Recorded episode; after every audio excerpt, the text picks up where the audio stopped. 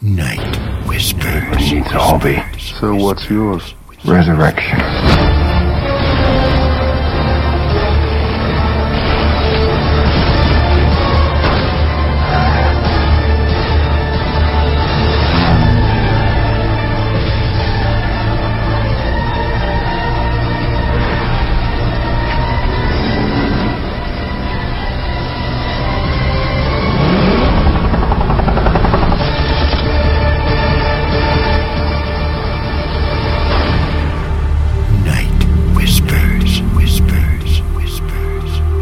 Night Whispers, number 321, November 16. Praying until you taste the blood.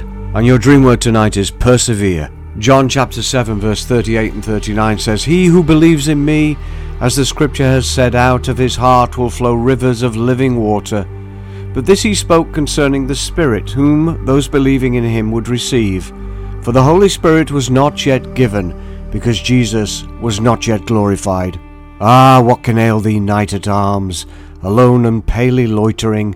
The sedges withered from the lake, and no birds sing. Keats. I used to live just a five minute walk away from the former playground of Georgian gentry and royalty. This colonnade walkway I speak of is called the Pantiles and was originally paved with S shaped roofing tiles of the same name. The place became so famous that the area of the Pantiles at one point was being proposed to become a World Heritage Site. The main reason for the existence of this area, indeed the whole town around it, and of course I'm talking about Royal Tunbridge Wells, is the discovery made by a drunken nobleman called Dudley Lord North, who, upon returning home after getting smashed out of his skull with his mates, then being dry mouthed and drooping from his horse, happened to spot a reddish water seeping out of the ground. He drank it, felt revived, informed his friends of the red water's properties of rejuvenation, and hey voila! An iron rich watery wellstar was born. Of course, I too have drank from that same spring discovered by the drunken Dudley, supping the waters out of a glass stained red by the high iron content of the spring. It tastes like blood, you know.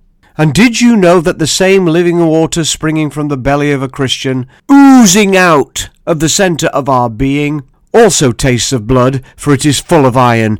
I mean, the waters of his life, of eternal life, are just jam packed full of iron. The precious blood of Jesus, you see, is fortified with ferrous from the nails upon the tree. From this great fact, I need to remind you tonight, Christian, that Jesus never yet bred anemic Christians. There should be no chocolate soldiers in his ranks, and no one that will not be fortified by the springs from heaven bubbling up within them.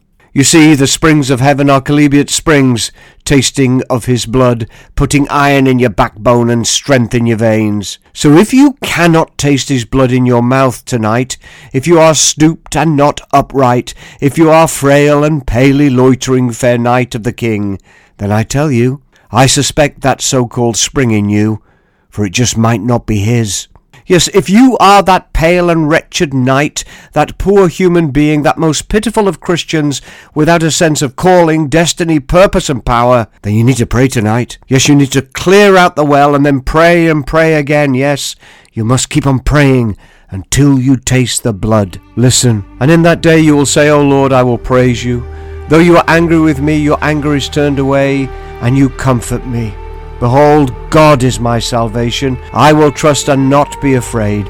For Yah, the Lord, is my strength and song. He also has become my salvation. Therefore, with joy, you will draw water from the wells of salvation. Isaiah 12 1 3. Pray with me, please.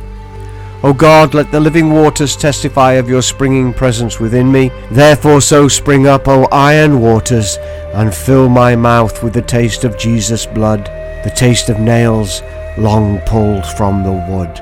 Amen, and let it be so. Hi, it's Victor Robert Farrell here. Support us today by getting your latest copy of Night Whispers from nightwhispers.com.